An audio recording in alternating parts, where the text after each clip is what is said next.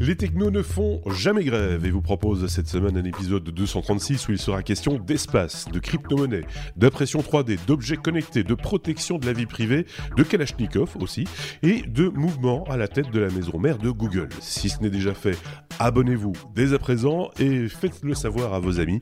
Faites savoir que vous écoutez les technos. Ma mission durant 60 minutes, ne pas tousser, ne pas éternuer, ne pas renifler. Bonne écoute.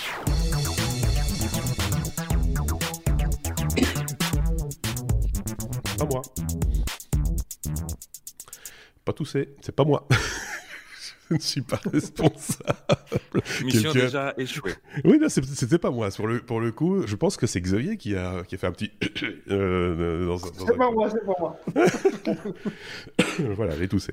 Euh, Un gros rhume. Depuis, depuis, euh, depuis samedi dernier, j'ai un, un, gros rhume. Vous l'aviez peut-être déjà euh, entendu dans le, dans le off, le petit podcast réalisé durant le week-end, euh, que ça commençait. Ben là, je suis en plein dedans. J'en ai encore pour 2-3 jours, à mon avis. Ça va déjà un petit peu mieux, même si ça sent pas. Vous avez reconnu Xavier euh, d'un côté qui euh, va participer à cet épisode 236 et puis Sébastien également, celui qui n'a pas de cheveux de l'autre. Euh, et avant même de commencer cet épisode, je tiens à signaler que c'est probablement l'une des dernières prestations de Sébastien avec, avec les technos, puisque Sébastien a mis le désir de faire d'autres choses l'année prochaine, en 2020, et, et ben, on le retrouvera certainement à l'occasion de l'un ou l'autre hors série ou autre PO. Il est toujours le bienvenu, hein, Sébastien, tu le sais bien, la porte t'es définitivement ouverte et le siège était acquis. Le micro aussi, d'ailleurs. Euh, je voulais juste signaler un petit truc. Euh, bah, simplement, ce que je fais d'habitude, c'est remercier les gens qui ont euh, laissé des messages sur notre euh, chaîne YouTube ou sur notre site lestechno.be. Je voulais parler de William. Alors, il a un pseudonyme imprononçable et il était sympa. Dans un message, il, a rajouté derrière Vous pouvez m'appeler William, c'est plus facile à prononcer. Merci beaucoup, William. Donc voilà. Il y a également chez Toto24, il y a Loïc, Eric Bourdin, Valentin Waro, Jax, Engris Boy, Sombre Chantal Rhapsody, Aferneo, Alimoun, Tuxcaster, Eric Rousselet, il fallait vraiment que je me plante sur le plus facile à prononcer, désolé, et Estras Family, merci à vous et à tous les autres également d'avoir laissé donc des messages euh, et, d'avoir alimenté aussi la conversation. La euh, liste s'allonge, hein, j'ai l'impression, ces derniers temps. Oui, il y a de plus en plus de commentaires. c'est bien, il y a de plus en plus de commentaires et c'est de plus en plus animé parce que tous, ou presque, ont, sont intervenus même plusieurs fois hein, dans les commentaires. Donc euh, ça échange bien euh, de manière générale. Donc c'est plutôt sympa. On aime bien ça, donc euh, n'hésitez pas à hein, des commentaires. Si vous n'avez rien à dire, un petit pouce vers le haut, par exemple sur YouTube, ou une petite cotation par des étoiles sur la plateforme de podcast sur laquelle vous nous écoutez. Et la bienvenue également, évidemment. Donc euh, tout ça est très bien. Vous allez vous habituer à cette voix de canard à un moment donné. Hein. vous allez voir, ça, va être un peu compliqué au début, mais même moi j'ai du mal. Donc je me mets un petit peu à votre place. Euh, si vous le voulez bien, on commence notre abécédaire, ce qui est pas facile à dire quand on a le débouché. La lettre A comme euh, alphabet. Euh, c'est qui qui nous en parle? C'est Sébastien qui nous parle euh, d'alphabet. L'alphabet, c'est la, maison mère de, Google. On l'oublie de temps en temps. Hein. C'est vrai que on cite très rarement cette, cette maison, en fait, assez bizarrement. Ben, qui avait été créée aussi il y a 4 ans maintenant, mmh principalement pour des raisons structurelles et financières, etc. Donc euh, effectivement, c'est plus une holding, on va dire, parce qu'on connaît très bien les marques euh, du groupe Alphabet, que ce soit mhm. Google, YouTube, euh, même Waymo, enfin voilà, des, toutes les filiales de, ce groupe-là, mais le groupe en lui-même est surtout représente la valeur en bourse et, c'est une, plus structurelle qu'autre chose. et donc, effectivement, c'est une structure qu'avaient créé Sergey Brin et Larry Page. Ils en avaient pris la direction aussi. Ils étaient CEO, ils étaient CEO, donc directeur général, on va dire, tous les deux. Euh, et, euh, et, puis euh, la branche Google, donc la branche principale, la branche historique, on va dire, de, du groupe, avait été reprise par Sundar Pichai, qui avait été nommé par, par les cofondateurs. Et, et, donc voilà, ça c'était il y a quatre ans maintenant. Euh, novembre dernier, donc il y a quelques jours de ça au moment de l'enregistrement, euh, Sergey, Brin, je vais y arriver, et Larry Page, les cofondateurs, ont annoncé qu'ils allaient quitter leur poste euh, à la direction d'Alphabet, donc euh, ils mmh. ne seront plus CEO, et c'est Sundar Pichai qui prend le relais à la tête d'Alphabet, tout en conservant par ailleurs son poste de CEO de Google. Donc on revient un peu à la situation de il y a quatre ans, si ce n'est qu'on change de personne, c'est un peu les chaises musicales. Sundar Pichai va donc diriger à la fois Alphabet et Google. les deux, les deux cofondateurs se retirent dans leur rôle d'actionnaire, de membres du board et un petit peu d'éminence grise, hein, si on lit un petit peu entre les lignes leur, leur lettre de départ. Euh, ils ont précisé qu'ils allaient euh, toujours euh, continuer à, à murmurer des, des, mots doux à l'oreille de Sundar quand ils, quand ils ont des sujets qui les intéressent et, et dont ils voudraient que Google ou Alphabet euh, se préoccupent. Mais d'une manière générale, voilà, eux se retirent. pour ce qui est de Larry Page, lui, il est, il est très impliqué dans le domaine des voitures électriques, pardon, des voitures volantes. Mhm. Alors, euh, voiture volante, euh, avion électrique, euh, peu importe comment on appelle ça, mais il, a, il est propriétaire, en tout cas actionnaire principal de deux sociétés qui sont Kitty Hawk et Opener. Euh, qui développe euh, de manière tout à fait, tout à fait concurrente euh, des véhicules complètement différents. D'ailleurs, il paraît même que les fondateurs ne peuvent pas se voir, donc lui, il est, il est, financé dans les deux. On va dire qu'il veut pas mettre tous ses, tous ses, ses, œufs dans le même panier. Mais, mais voilà, donc Larry Page est très impliqué là-dedans. Sergey Brin, on ne sait pas exactement où il va aller. Ce qui est sûr, c'est que tous les, à, eux deux, ils valent plus de 100 milliards de dollars. Donc, ils ont de l'argent à placer et des, et, et des idées plein la tête. Donc ça va être intéressant de voir euh, ce qu'ils vont faire. On a, on a encore aucune idée euh, là-dessus.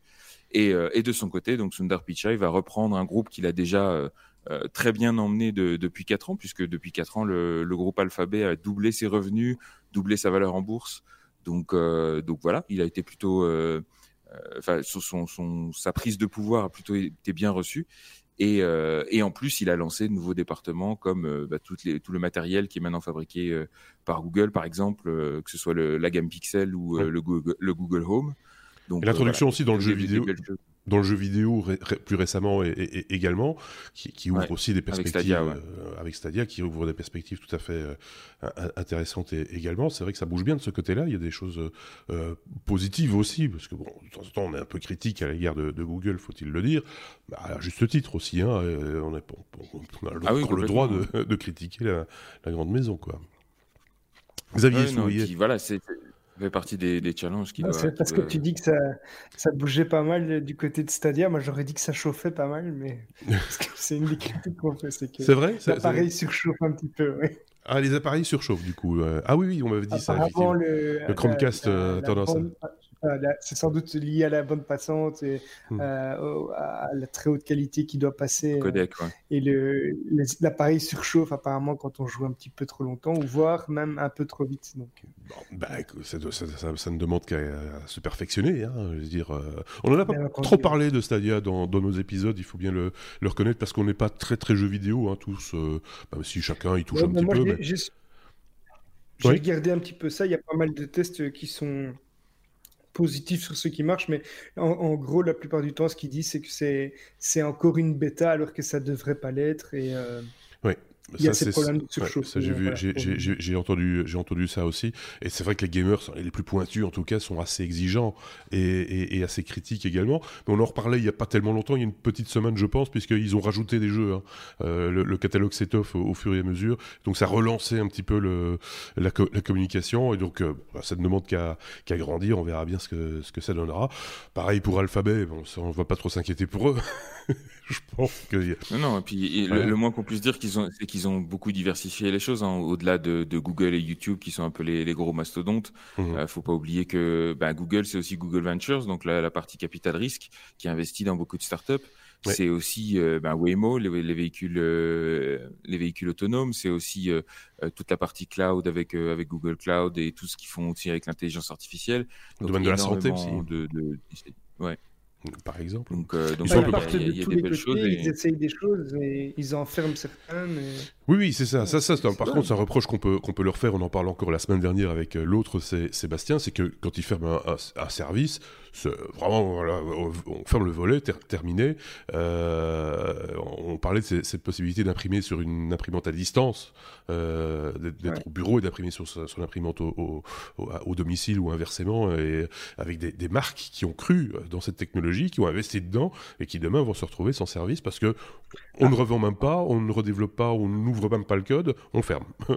c'est euh, et ça en même il ne faut pas oublier, c'est pas une c'est pas une fondation ou autre, ils ont une vocation purement commerciale et euh, et donc euh, oui, et, ils ont cette, cette approche expérimentale Oui, vous avez parlé un petit peu en même temps, on a compris vers quoi vous vouliez aller. Mais, mais oui, c'est ça. C'est, mais, mais en même temps, ça, ça, froisse un petit peu chacun et, et, à un moment donné, la confiance s'émousse.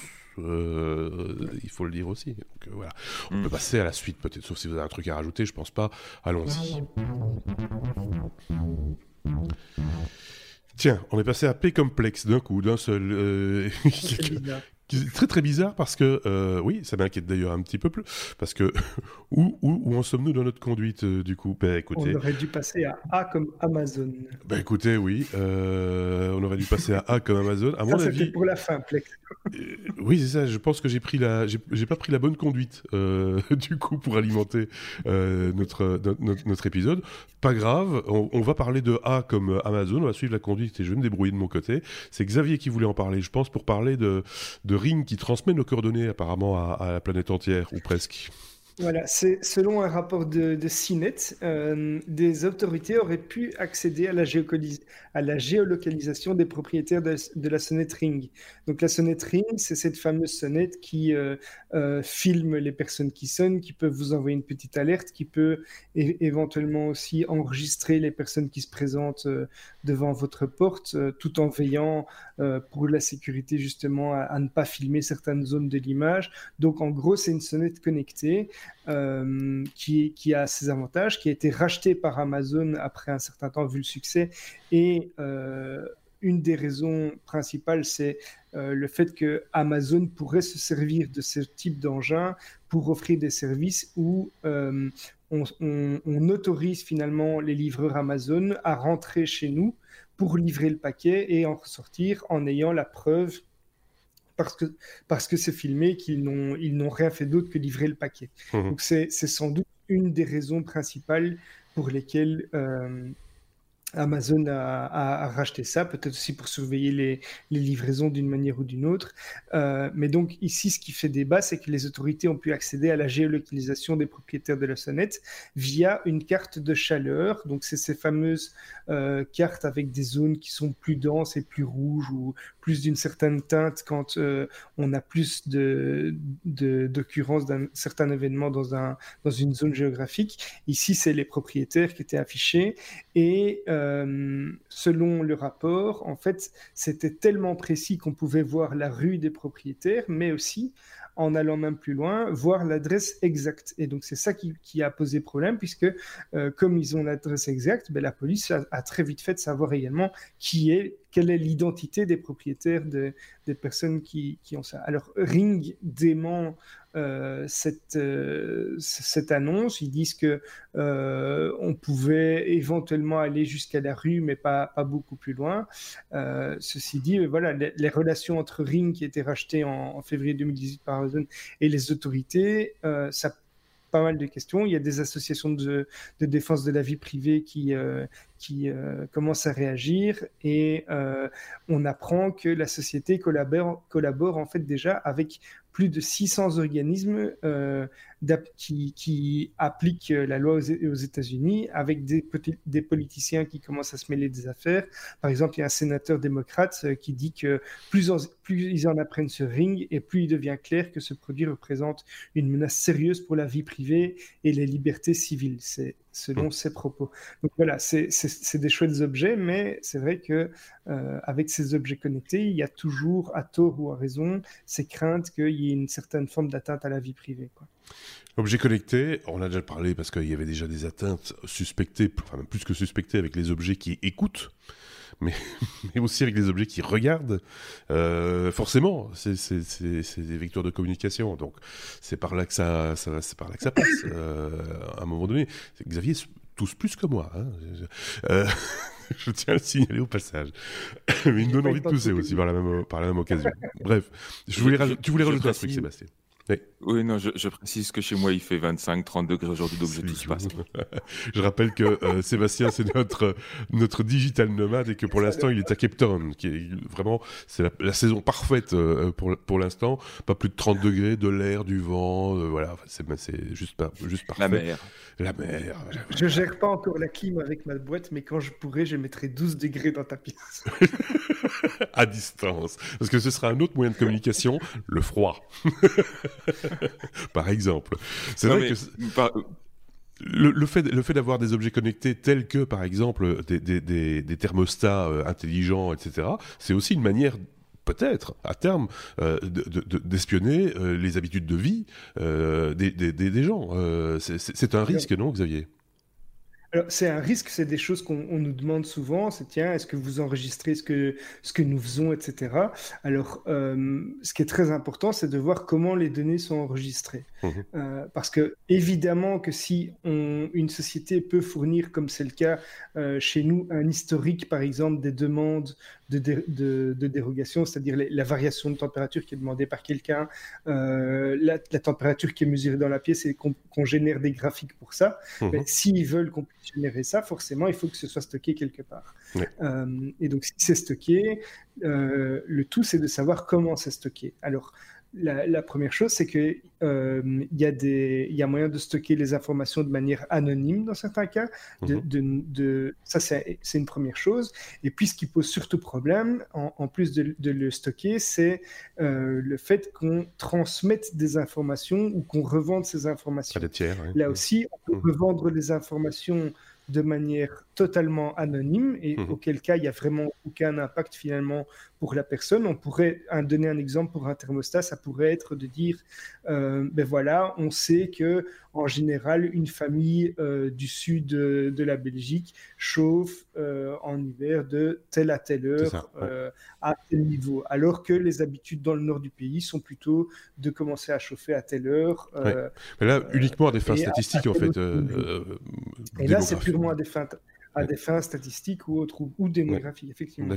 Tandis que si on commence à dire, voilà, telle personne, on se rend compte que euh, elle, a, elle a régulièrement un problème avec sa chaudière, par exemple, et qu'on revend ça à, un fabricant de chaudière, un chauffagiste. Mhm. Alors, ça peut être très, très rentable, mais là, on rentre vraiment dans une atteinte à la vie privée. C'est que la personne n'a pas forcément envie qu'on commence à lui à, vendre ses données pour qu'un chauffagiste vienne lui, sonner à la porte toutes les cinq minutes pour lui vendre ses services. Quoi. Donc dépendant euh, également dans ce cas-là du RGPD, j'imagine, euh, comme n'importe quelle entreprise qui gère les, données privées, quoi. Euh, c'est exactement du même acabit, je suppose. Ah, j'ai définitivement perdu Xavier. Il était givré jusqu'à présent.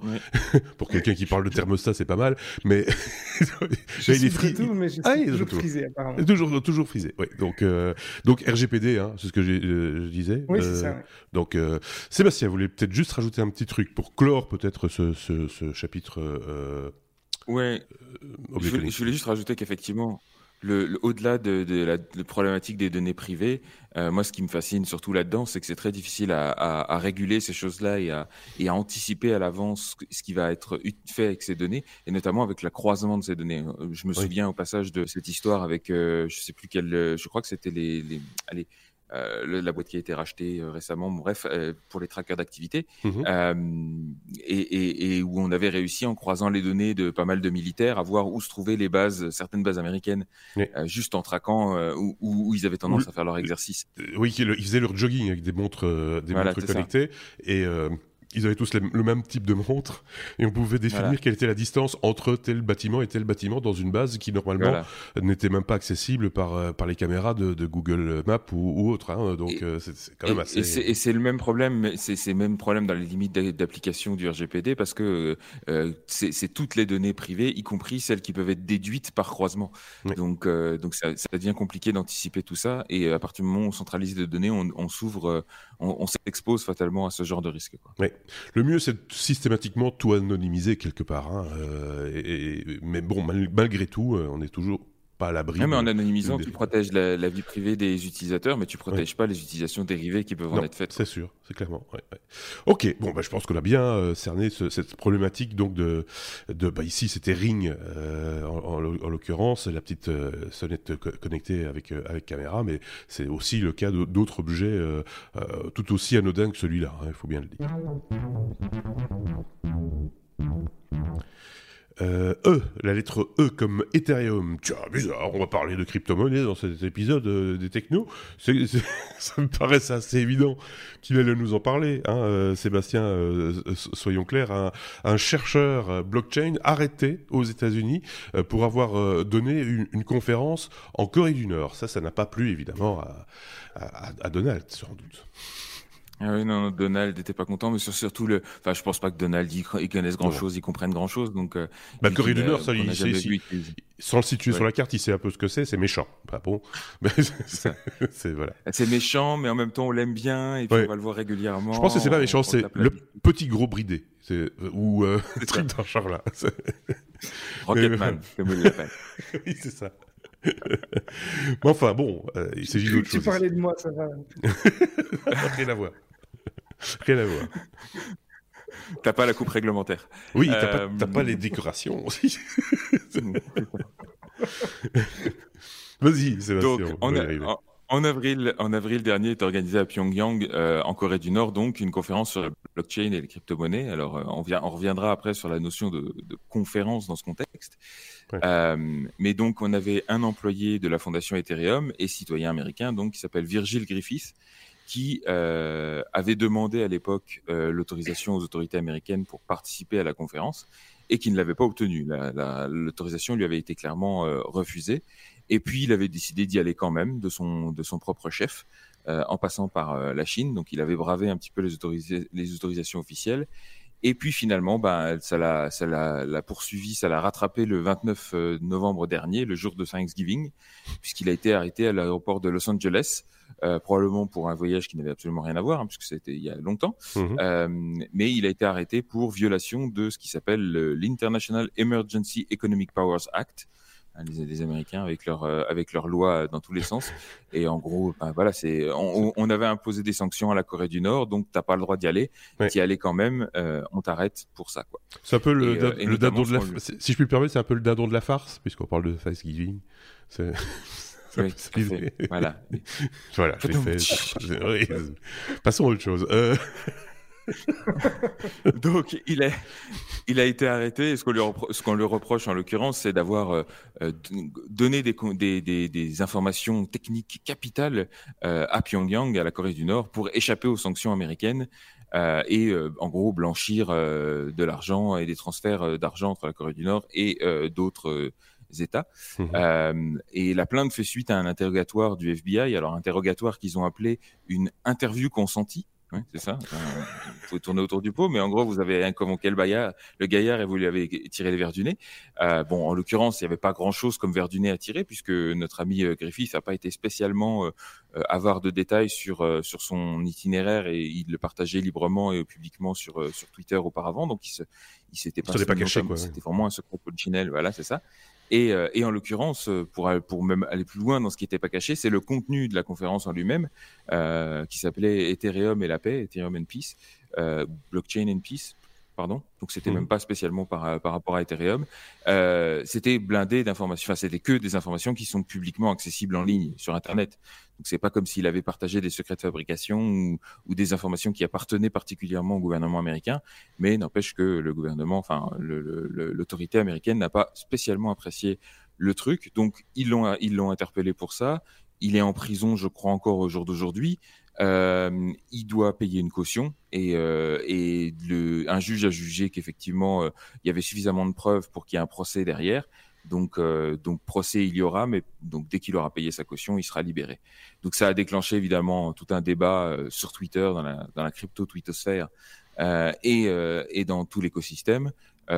certains, la plupart d'ailleurs, jugent que c'est plutôt héroïque ce qu'il a fait, qu'il a partagé de l'information de manière ouverte. D'autres euh, disent qu'il a été un peu con d'aller contre les autorisations officielles et de se mettre euh, volontairement dans la merde pour ça.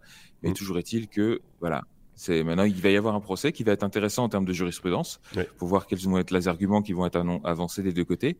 Et, euh, et pour moi, ce qui est intéressant là-dedans, c'est de voir que ben on commence tout doucement à rentrer dans le vif du sujet euh, et dans cette espèce d'affrontement euh, qui est presque inévitable entre euh, l'ancien monde, le monde des États-nations, ce que j'appellerais presque les États zombies, hein, ceux qui sont morts et qui savent le savent pas encore, et et de la décentralisation qui les menace et qui menace toute leur mission. Euh, là, ici, ce qui est clairement en jeu, c'est euh, le rôle des États-nations et notamment le monde leur, euh, du lieu dont peuvent bénéficier les, autorités américaines avec leurs sanctions qu'ils peuvent exercer grâce au dollar. Et donc, s'ils n'ont plus cette, ce levier-là, eh ben, ils se sentent menacés. Donc, clairement, voilà, il y, a des choses qui sont, il y, a beaucoup de questions qui sont soulevées par ce genre d'événements. Je, je, je, ne, enfin, comme beaucoup de nos auditeurs, je pense, euh, le, le, allez, on, vit encore dans ce monde-là, euh, la plupart d'entre nous. Tu vois ce que je veux dire? Je pense que euh, toi ou euh, Virgil Griffiths et, et, et, ce monde des crypto-monnaies et de la blockchain, etc., vous êtes déjà dans un, un paradigme différent et qu'à un moment donné, et c'est ça le risque, c'est de, de, mélanger un petit peu tout et de, et, et et de, de déjà anticiper des choses qui seront peut-être possibles. Peut-être euh, à courte échéance, mais c'est pas encore le cas aujourd'hui. Et, et, comme le monde, tout le monde n'avance pas à la même vitesse, ben forcément, ça crée des, des tensions, des distensions, et, et euh, euh, on voit ça avec, on a déjà parlé ici avec, avec Xavier, avec d'autres chroniqueurs, quand on parle de médias et de, de, de, de droit sur de l'image, par exemple, les gens ne comprennent pas pourquoi au nord d'une frontière on peut regarder telle émission et au sud on peut pas la regarder parce que, on, et pourtant on est à 5 km l'un de l'autre parce qu'il y a cette histoire de frontière alors qu'aujourd'hui aujourd'hui, avec Internet, il n'y a pas de frontières. C'est une image, mais c'est un peu le même, le même genre de, situation un peu rocambolesque, issu d'un passé qui est pas si éloigné que ça, et, donc du coup, ça devient difficile pour plein de gens de bien comprendre le, pourquoi de, ces situations. Finalement, c'est un peu ça le, problème aussi. Enfin, je sais pas ce qu'en pense Xavier, mais, mais euh, euh, c'est une petite gymnastique de l'esprit qu'on doit tous faire. C'est un effort à faire, à faire, et tout le monde n'est pas prêt à le faire, ou a envie, ou, tout le monde ne sait pas qu'il faut le faire. Ça aussi. Euh, Xavier, peut-être un mot? Oui, mais je, enfin, j'ai pas, non, j'ai pas grand-chose à. Non, bon. tu veux tousser à la place ou Sébastien. Pour, pour, remettre les choses dans leur contexte, le, notre ami Virgil Griffiths, là, il n'en est pas à son coup d'essai. C'est quelqu'un qui, a, qui a toujours été un activiste pour, euh, pour, aller, pour les, le, la liberté de parole et aussi euh, la résistance à la censure. Voilà, c'est ça que je, mhm. cherchais. Il est, il est très ami avec, euh, avec Vitalik Buterin depuis de nombreuses années. C'est probablement un de ceux qui était avec Vitalik depuis le, plus longtemps. Créateur euh, C'était aussi un ami de, c'est le créateur d'Ethereum. C'était aussi un ami de Aaron Schwartz, dont on se souviendra pour mhm. être celui qui avait diffusé librement toute une, tout un catalogue de, de papiers scientifiques, de papiers académiques, et d'avoir été condamné pour ça et, et d'avoir été poussé au suicide pour, pour, pour cette, cette, cette initiative-là. Donc voilà, c'est dans ce monde de ce qu'on appelle de manière générale les cypherpunks, c'est-à-dire des gens qui euh, s'arment de euh, leurs connaissances informatiques, mathématiques euh, et de toutes leurs compétences pédagogiques aussi pour euh, répandre la bonne nouvelle de certaines technologies qui, qui, comme tu le disais, rentrent directement en conflit avec cet ancien monde qui est basé sur euh, euh, la force de la loi, les États-nations, des mmh structures régulatoires, où finalement, bah, ça permet à des États comme les États-Unis d'imposer des sanctions économiques à des États comme la Corée du Nord, où bien sûr, on n'est on pas en train de dire que Kim Jong-un est quelqu'un de recommandable, hein, c'est une crapule notoire, mmh. mais derrière, il prend en otage tout un peuple qui n'a pas vraiment le choix et qui subit directement de plein fouet le, le, le poids de ces sanctions sans avoir la possibilité réellement de, de, de s'en défendre. Donc euh, voilà, il y, a des, y a des débats, il y, a des, y a des idées intéressantes qui sortent de tout ça. Et, euh, et, clairement, on est dans un, dans un état de transition. Quoi. À faire, on a l'habitude de dire à suivre, mais euh, plus, que, plus que jamais. Et effectivement, juste une parenthèse, parce que euh, on en parle régulièrement, mais c'est vrai que tu as un site internet, Chain Skills, sur lequel tu, parles beaucoup de ça. Tu as un podcast également qui va être un tout petit peu en sommeil les mois à venir, mais dans lequel tu, parles également de l'actualité des, des, crypto-monnaies et de la blockchain de, manière générale. Et je pense qu'on peut, on peut en toucher deux mots tu es sur l'écriture d'un bouquin, pas tout seul je pense, mais vous, êtes sur l'écriture d'un bouquin à venir, dans lequel forcément on va trouver ce type d'informations et ce type de voilà d'explications pour essayer d'accéder au plus grand nombre. Quoi. Je dis pas de bêtises, c'est ça l'idée. Hein. C'est ça. les valeurs qu'il y a derrière euh, l'initiative Chain Skills que j'ai avec, euh, avec mon acolyte euh, Salid et, c'est vraiment de permettre au plus grand nombre de comprendre et d'accéder à, à, toutes ces problématiques-là, euh, notamment autour d'Ethereum, parce qu'effectivement, c'est euh, la technologie qui nous paraît être la plus, la plus prometteuse, en tout cas pour l'instant, mmh euh, dans ce domaine, mais, euh, mais autour de la blockchain et de la décentralisation d'une manière générale. Et donc, on a effectivement commencé l'écriture de ce bouquin alors qu'on qu qu via l'InPub et, euh, et, qui est déjà disponible si ça, pour ceux que ça intéresse, mais qu'on va continuer à, à, à, fignoler dans les, dans les semaines et les mois qui viennent pour euh, essayer de, de continuer à, éduquer les gens autour de ça et à rendre la technologie de manière la plus accessible possible. C'est clair qu'il y a encore beaucoup de monde qui comprend pas tout euh, sur le sujet. Hein. c'est pas évident. Enfin, des personnes qui me contactent et qui me disent bah tiens, on, m'a parlé de telle application qui utilise l'Ethereum euh, et du coup, euh, je, pense que ça doit être sûr, etc. Je dis, mais attention, euh, l'Ethereum, c'est un moyen pour sécuriser certaines transactions, etc., avoir un historique, mais c'est pas pour ça que tu peux pas te faire avoir ou qu'on peut pas t'arnaquer en te demandant de déposer de l'argent à gauche ou à droite. C'est donc il y a vraiment des, des, incompréhensions encore à ce Oui, il y a un vrai, un vrai travail d'éducation à faire. Et c'est vrai que c'est pas facile en soi. Hein, c'est pas simple. Parce que comme je le disais euh, là, tout à l'heure, il faut de la part de la personne qui, euh, qui, qui, qui, doit, être informée, bah, un effort. Parce que euh, voilà, il faut, ce sont des logiques qu'on ne maîtrise pas toujours. Ou qu'on ne, voilà, et, ça c'est important de, de, le dire aussi. Je fais une toute petite parenthèse parce qu'on en avait un petit peu parlé dans un épisode précédent de, du, du, navigateur Brave. dont je suis très content. Dont je suis très content également. Et qui récompense les, les, les internautes qui visitent des sites, mais également les éditeurs de sites, par ce qu'on appelle des BAT, BAT, euh, qui, qui, sont liés à, à, l'Ethereum, si je ne dis pas de bêtises, d'une manière ou, ou, ou d'une autre. Est-ce que tu peux nous en dire deux mots, euh, Sébastien, tant qu'on est là? On fait une grosse parenthèse, là, on sort un peu du sujet, mais pas tellement finalement. Alors, je, faudrait que tout ce que je vais dire là est à prendre avec une, une pincée de sel parce que j'ai pas, j'ai pas. Non, c'est pas, préparé. Je, suis d'accord. oui, c'est ça.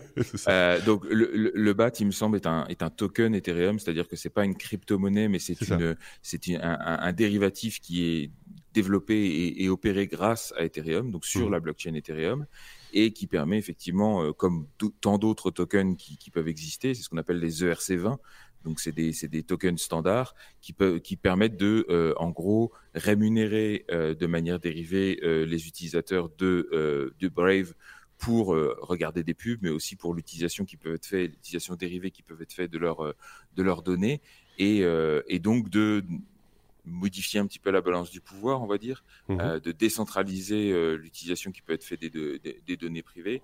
Et donc voilà, ça, ça fait partie de ces nombreuses initiatives qui essayent d'utiliser euh, non pas l'aspect sécurisé, comme pouvait le, le souligner euh, euh, Xavier, mais qui d'ailleurs qui est plus une, un, effet de bord presque de, que des blockchains, mais plus de décentraliser certains aspects euh, du pouvoir et, euh, et, changer un petit peu la donne de, de ce côté-là. Donc, mmh effectivement, bref, c'est très intéressant de, de, ce point de vue-là, et, il y en a plein d'autres initiatives qui vont bien au-delà de la simple crypto-monnaie, qui est aujourd'hui peut-être l'utilisation la plus communément admise et plus, la plus connue dans le grand public mais, euh, mais qui illustre justement toutes les utilisations multiples et variées qui peuvent être faites de, la décentralisation et des blockchains euh, euh, dans plein de domaines. Quoi. Parce que ce fameux BAT en question, dont c'est l'acronyme de quelque chose, mais j'ai oublié de, de, de, quoi il s'agit.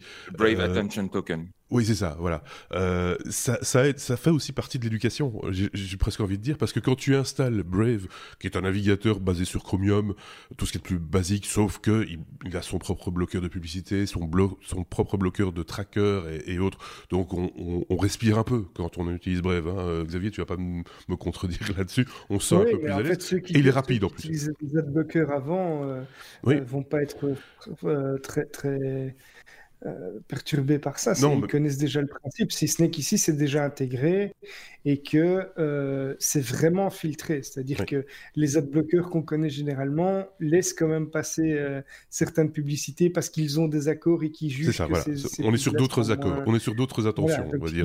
Ici, c'est une fondation qui est derrière avec des objectifs qui sont pas du tout commerciaux. Mmh et donc, euh, oui, c'est, l'approche n'est pas la même. Ce que je voulais dire, c'est qu'en l'installant et en justement euh, se renseignant, se, documentant un petit peu sur ces fameux BAT, ben, on met un peu le doigt, pour la première fois pour certains, dans l'univers de la, de la blockchain et, de, et, des crypto-monnaies. Et ça, c'est peut-être pas plutôt pas mal parce qu'il n'y a aucun risque hein, sur ce ah coup-là. Euh, c'est, voilà, c'est, euh, vous pouvez aller au, bout de la démarche, vous créez un compte, etc. etc. Pas une obligation. Euh, moi, je trouve c'est plutôt pas mal. Ça, ça, permet de mettre un petit doigt, un petit orteil dans, dans, dans, ce monde-là et, et, de voir comment ça, ça, évolue. voilà. Oui, parce que quand, on installe Brave, de fait, on installe MetaMask, qui est un, un, wallet, euh, donc un portefeuille de, de, de, crypto-monnaie. Donc à partir du moment où on installe ça, on peut aussi euh, euh, posséder d'autres tokens que le BAT. On peut aussi posséder de l'Ether, donc la crypto-monnaie d'Ethereum. Et donc on peut rentrer dans cet écosystème et commencer à jouer avec d'autres trucs. Donc c'est effectivement une, une, une offre de valeur qui permet de déjà mettre le pied à l'étrier et puis après d'aller explorer d'autres choses. Donc c'est effectivement très, très salutaire comme, comme, initiative. Et si on joue avec un petit peu d'argent, c'est des petites sommes, euh, etc. Si vous avez un peu peur, vous liez ça avec un, un compte que vous ouvrez dans une néobanque type euh, N26 ou un truc comme ça. Enfin voilà, il n'y a pas de, y a aucun risque euh, grave entre guillemets à, aller un petit peu titiller tout ça. Et c'est surtout plus alors on s'adresse, on sait aussi à qui on, s'adresse quand on parle chez les technos, à des technophiles un peu curieux. Ben euh, voilà, si ça vous intéresse et vous êtes un peu curieux, allez jeter un petit coup d'œil. Et si vous ne vous en sortez pas, euh, ben allez jeter un petit coup d'œil sur euh, Chain Skills. on mettra le lien évidemment, comme toujours d'ailleurs, dans la, description de, ce, de cet épisode, dans la biographie de, de Sébastien en l'occurrence, et vous en apprendrez certainement encore bien plus que chez nous d'ailleurs. Merci encore une fois Sébastien pour toutes ces informations fort utiles. Impression 3D. Euh, on est dans l'ordre hein, là, c'est bon? Oui. du coup, j'avais une, petite crainte. I comme impression 3D quand les imprimantes 3D euh, résistent aux balles. De quoi s'agit-il -il euh, et je vois que j'ai fait une faute dans, dans, le titre, une faute de grammaire. J'ai été un mmh. peu vite. Euh, mais donc, euh, en fait, on, on avait déjà entendu que l'impression 3D permettait, par exemple, de faire des armes en plastique. Et bien maintenant, on va pouvoir contrer ces armes avec l'impression 3D, puisque l'université de, de, Rice à Houston, il y a des chercheurs qui ont créé des, des cubes imprimés en 3D à partir de polymères et qui sont capables de résister à des balles. Alors, le secret, c'est que réside dans la conception même de ces cubes. Alors, grâce aux différentes couches euh, euh, additives hein, de, l'impression 3D, en fait, ils ont euh, pu rendre la, forme et la, matière beaucoup plus résistante. Ils se sont inspirés de formes tubulaires qui sont prédites par un chimiste qui s'appelait Ray Bowman de l'Université de Texas à Dallas et le physicien Douglas Galvao pour imprimer leurs cubes. En fait, ce sont des structures microscopiques euh, avec euh, des formes théoriques très complexes qui sont composées de nanotubes en carbone et qui offrent une résistance. En fait, le cube va pouvoir résister à l'impact d'une balle qui est envoyée à 5,8 km par seconde. Donc, mmh. c'est en gros aussi solide qu'un diamant. Et euh, ils ont, ils ont d'abord fait des tests avec un polymère classique. Et ils ont vu que ça n'a pas résisté à la balle. Ça a été très endommagé. Et puis ils ont imprimé le cube en 3D en imitant la structure des nanotubes de carbone. Et là, c'est dix fois plus résistant.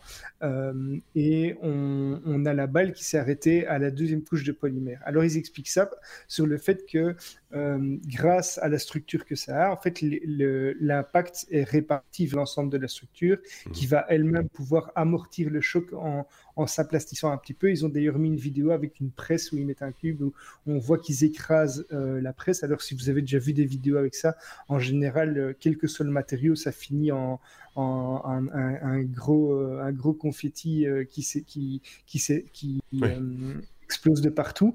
Ici, la, matière vraiment s'écrase sur elle de manière assez uniforme et c'est ça qui solidifie. Alors ça se fissure, mais ça reste euh, euh, dans un, ensemble bien homogène. Et donc voilà, ça montre en fait les capacités de l'impression 3D et le fait que grâce à ce que ça permet, donc que ces, successions de couches euh, permettent de, faire, on, va pouvoir créer des, nouveaux types de structures, pas vraiment de matériaux, mais de structures avec des propriétés tout à fait différentes de celles qu'on connaît actuellement. Moi, je trouve ça fantastique, hein, ce qu'on arrive à faire avec une, j'allais dire une simple, j'y mets des guillemets, imprimante 3D, mais quelque part, on peut reproduire ça aussi en plastique. Hein. On aura d'autres caractéristiques, mais avec euh, avec les, les, les matériaux, on va dire du grand commerce, on peut aussi s'amuser à, à imaginer des formes euh, qui vont avoir des, des propriétés euh, particulières uniquement par leur forme. finalement, je trouve ça assez assez fascinant. Il y a des gens qui étudient ça toute leur vie, hein, mais mais mais en plus, quand on peut le, le modéliser, le réaliser, je trouve ça euh, plutôt rigolo. Euh, Sébastien, que penses-tu?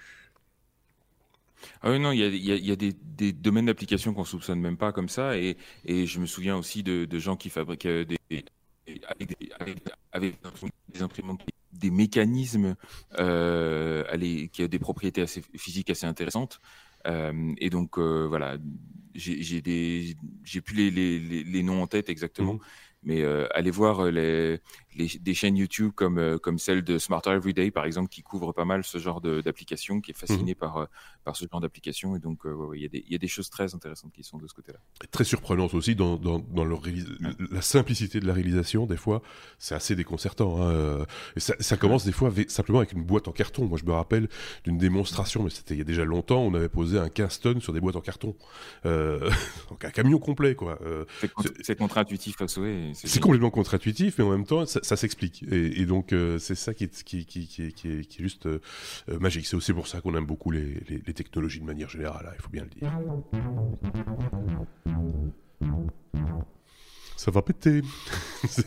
Kalachnikov, euh, c'est un nom qui fait euh, aussi frissonner de temps en temps, il faut bien le reconnaître, hein, de triste réputation, euh, mais qui ne fabrique pas que des, armes à feu, manifestement, puisque une moto électrique s'en vient. Il me semble qu'il y avait déjà eu un projet de, la part de Kalachnikov il y a quelques années de, de véhicules à deux roues. c'est très flou dans mon esprit, mais je pense, Sébastien, que tu veux nous rafraîchir l'esprit. Et tout à fait. Donc c'est ici c'est la, la marque donc le fabricant russe euh, Kalachnikov qui fait qu'on connaît surtout pour ses armes et notamment pour des armes assez bruyantes euh, et même pétaradantes. Mais là effectivement on, va, on parle plutôt de motos de moto électriques donc qui vont pas pétarader du tout. Euh, et ici c'est la filiale donc IZH qui avait déjà présenté en 2018 euh, deux modèles qui étaient l'UM1 et la SM1 qui étaient plus des, des motos euh, enfin des concepts même de, des concepts motos mmh. euh, autour de, de motos plutôt routardes, donc ce qu'on appelle des motos trail. Et ici, ils ont présenté un prototype de moto café racer, donc qui est plus orienté grand public et, et alors avec des performances tout à fait modestes. Hein, donc pour donner quelques chiffres, c'est 155 kg sur la balance, c'est une vitesse maximale de 100 km/h, donc on va pas chercher dans des performances de fou non plus, et pour une autonomie d'environ 100 km et euh, une recharge en à peu près 8 heures. Donc c'est à peu mhm. près les, les chiffres qu'on a pour l'instant. Pas de passagers parce qu'encore une fois sur une café racer, on est plutôt sur de la moto, euh, euh, allez, de, de routard solitaire, on va dire, euh, même s'il pourra pas aller très loin avec ce, avec ce prototype. Euh, on n'a pas de prix ni de date euh, officielle pour une mise sur le marché, mais encore une fois, on est dans le domaine des, des concepts pour l'instant et des prototypes. Donc il y a une vidéo qui est disponible sur le site officiel euh, qui permet de voir euh, la moto rouler sur, euh, sur, sur une piste pour l'instant. Mhm. Hein. Elle n'est pas, elle est pas encore homologuée pour la route et, et elle a une performance assez, comme je disais, des performances assez modestes. On parle de 50 kWh pour le, de, pardon, 50 kW euh, de puissance pour le moteur, donc ça fait à peu près 67 chevaux.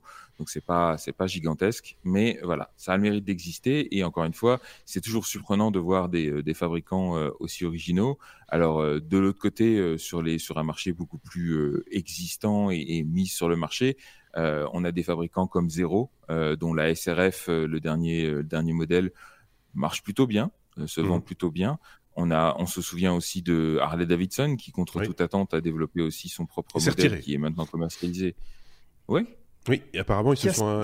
Ils se sont pas vraiment retirés, mais ils ont stoppé les ventes à un moment, en tout cas. Euh, ils ont levé le pied, on va dire. et, euh, quand on sache vraiment pourquoi. Et, c'est dangereux de lever le pied sur une moto. Ben mais, euh, mais voilà, la Livewire de, de, de, de, Harley Davidson a, été, a surpris pas mal de monde. Donc voilà, c'est un, un, domaine qui se développe. Moi, je trouve ça intéressant parce que si on met ça dans une perspective un petit peu plus large, euh, ben, le jour où on aura euh, effectivement les véhicules électriques et notamment les véhicules autonomes du côté des, des, des voitures qui se seront euh, massivement introduits sur le marché, il y a fort à parier que ça va changer de la donne en, en, termes de qui a le droit de rouler ou de ne pas rouler, qui a le droit de piloter ou de ne pas piloter et, et tous les impacts que ça va avoir sur le permis de conduire et les, et les conducteurs humains. Et dans un contexte pareil, ben, ça va aussi redéfinir un petit peu euh, qui a le droit de rouler en deux roues et notamment en moto. Et donc c'est important aussi pour cette industrie-là qu'elle se réinvente et qu'elle qu'elle continue à innover. Et je trouve les motos électriques intéressantes de ce point de vue-là. Euh, même si là, on va pas aller parler de moto euh, autonome, hein, parce que ça n'a pas grand sens en termes de, de, développement. Mais, mais, euh, mais, mais, par contre, sans aller jusqu'à la moto, le scooter déjà électrique a, déjà de, de, Enfin, moi, je trouve que ça, ça rentre déjà bien dans le marché. Il y, a, quand même pas mal. On s'est jamais vraiment attardé sur les scooters en tant que tels dans, dans ce podcast, parce qu'on s'est beaucoup intéressé aux véhicules électriques de manière générale, avec Bruno, entre autres, puisqu'il il l'en vend, donc, mais plutôt des véhicules de loisirs, alors que le scooter, on en voit maintenant en, accès euh, euh, partagé euh, un peu partout sur les coins des rues. Je parle pas des trottinettes, hein, je parle vraiment du, scooter, celui sur lequel il faut porter un casque, etc. je trouve ça plutôt pas mal parce que c'est des, petits véhicules qui se faufilent urbains, hein, qui, se faufilent un petit peu partout, qui sont qui sont assez bien foutus. Je, regardais de près, ça a l'air d'être solide, robuste, etc. Donc voilà, c'est déjà une petite porte ouverte vers le deux roues électrique. moins ou non polluant, euh, c'est plutôt pas mal. Et surtout, silencieux. Parce que et, silencieux et accessible en plus. C'est-à-dire que on, c'est pas très très cher. Préciser que c'est mmh. pas très très cher et surtout en termes de, de pilotage, euh, là où effectivement la plupart des motos, euh, enfin voilà, les, les, les, motos à l'ancienne comme je peux en rouler parce que parce que voilà, je suis, je suis motard aussi. Mmh. Bah, c'est des motos avec des boîtes de vitesse qui nécessitent un apprentissage, etc. Euh, vous avez beaucoup maintenant de scooters électriques qui sont qui sont disponibles à la location euh, mmh. euh, dans, dans les grandes villes. Euh, j'étais à Lisbonne au mois de septembre où j'ai vu effectivement beaucoup plus de, de scooters électriques que ce que j'attendais à trouver, et tout simplement parce que n'importe qui peut y rouler. Il n'y a pas de boîte de vitesse et, donc l'apprentissage, il faut avoir de l'équilibre, c'est tout. Quoi. C'est savoir rouler à vélo. Très, c'est très Ouais. Et, et, ça, ça, évidemment, ça, on, ne fait pas des vitesses de pointe monstrueuses, mais on vile jamais. Hein, de toute façon, ça sert à rien de, de, de, vouloir aller plus vite que la musique non plus. Donc, euh, tout ça va dans un. c'est l'agilité, quoi. L'agilité, la sécurité, euh, etc. Et puis le coût. Euh, ça, il faut le, faut le reconnaître aussi. Tout ça va dans le bon sens. En tout cas, c'est moi, c'est ce qui me semble. Maintenant, il y aura toujours un esprit chagrin qui vous dira, ah ouais, mais ça pollue aussi parce qu'il y a des batteries et parce qu'il y a du caoutchouc et parce que machin, etc. Oui, c'est vrai. On peut aller à pied aussi. Euh, c'est vrai. Qu'est-ce que vous voulez que je vous dise? Par contre, là, y aller à pied, ça va être un peu compliqué quand même. Elle, comme lune, euh, c'est évidemment, euh, une fois de plus, Sébastien qui va, nous parler de l'espace. Euh, parce qu'on a, on a retrouvé un objet qu'on avait perdu manifestement. Euh, voilà, et, qui, et, qui, illustre le fait que d'ailleurs euh, à pied ou pas à pied, c'est toujours compliqué. Il euh, hein, faut, faut, faut, bien remettre les choses dans leur contexte. On, on parle ici de l'Inde. Euh, pour l'instant, n'ont atterri sur la Lune que les Russes et les Chinois et les Américains. Mmh. les Chinois très, plus récemment d'ailleurs. Euh, les Russes, c'est déjà beaucoup plus vieux, évidemment.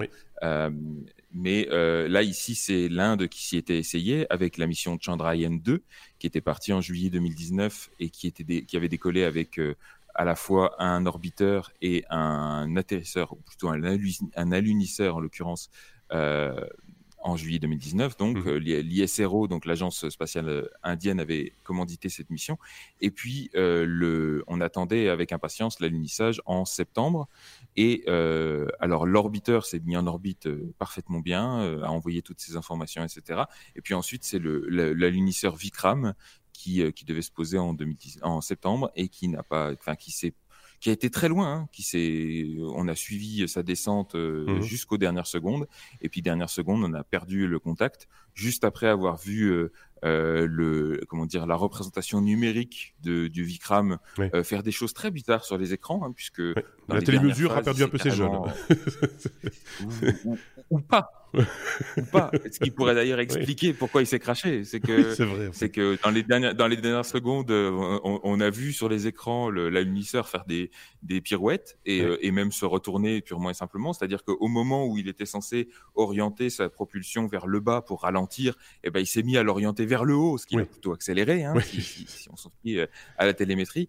Et donc, euh, et donc voilà, d'après euh, pas mal de radiotélescopes amateurs, etc., qui, qui, regardaient un petit peu ce qui s'est passé, qui analysaient un petit peu les signaux radio et les spectros, etc., on a vu qu'il il, se serait plutôt craché à une bonne vitesse de 300 km/h dans la surface lunaire donc il aurait eu mal, pépère.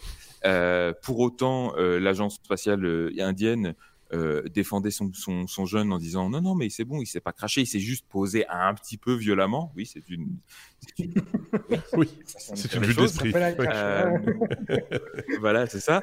Et en l'occurrence, il s'est posé un petit peu bizarrement et du coup, l'antenne, elle est mal orientée. C'est pour ça qu'on n'arrive pas à communiquer avec. Oui, enfin, si, si l'antenne elle-même est éparpillée aux quatre coins de la Lune, ça expliquerait aussi pourquoi on n'arrive pas à communiquer avec. Toujours est-il que depuis, on n'avait pas vraiment d'image officielle. Euh, le graphier, vous inquiétez pas, il est là, mais euh, ils n'avaient pas partagé l'image pour autant, donc euh, à ce moment-là, ils peuvent dire un peu ce qu'ils veulent. Et en l'occurrence, autour de la Lune, il y a aussi des orbiteurs américains. Il y a notamment le, le, LRO, le Lunar Reconnaissance Orbiter, qui tourne autour et mhm. qui prend régulièrement des photos. Et comme c'est euh, c'est une initiative publique américaine, ils ont la bonne idée de mettre ces images publiquement à disposition du grand public.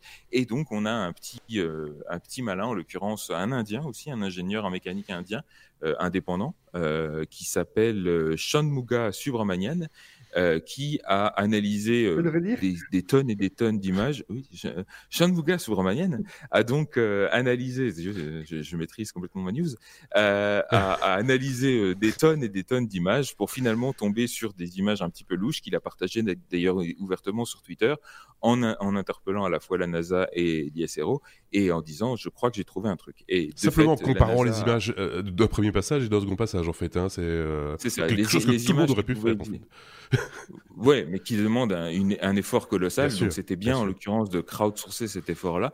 Et, euh, et, là, euh, voilà, ils, ils, ont, ils ont, il a mis la puce à l'oreille de la, de la NASA. La NASA a réanalysé les images, a analysé d'autres images qu'ils avaient plus récentes, etc. Et ils ont euh, croisé toutes ces données-là. Et ils ont confirmé, en créditant d'ailleurs notre ami indien, pour pour, ce, pour sa, sa, trouvaille parce que effectivement a priori c'est effectivement le, le, crash donc ils ont repéré à la fois le site du crash, le site de pas mal de débris. Ils ont un petit mhm. peu croisé tout ça. Et donc, a priori, le machin se serait crashé à peu près à 750 mètres euh, du, site d'atterrissage, enfin de l'unissage prévu initialement. Mhm. Euh, et les débris se seraient retrouvés jusqu'à 3 km du site.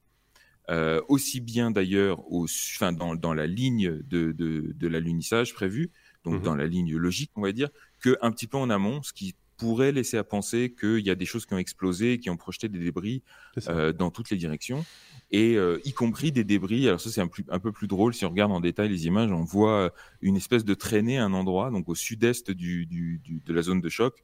On voit un débris qui aurait visiblement euh, euh roulé euh, dans une dans une côte. Hein, pour ceux qui ont vu le qui ont, qui ont l'image sur YouTube, vous voyez un petit peu cette espèce de traînée là qu'on voit au sud-est du, mmh de, de, la zone d'impact. J'imagine déjà tous les complotistes.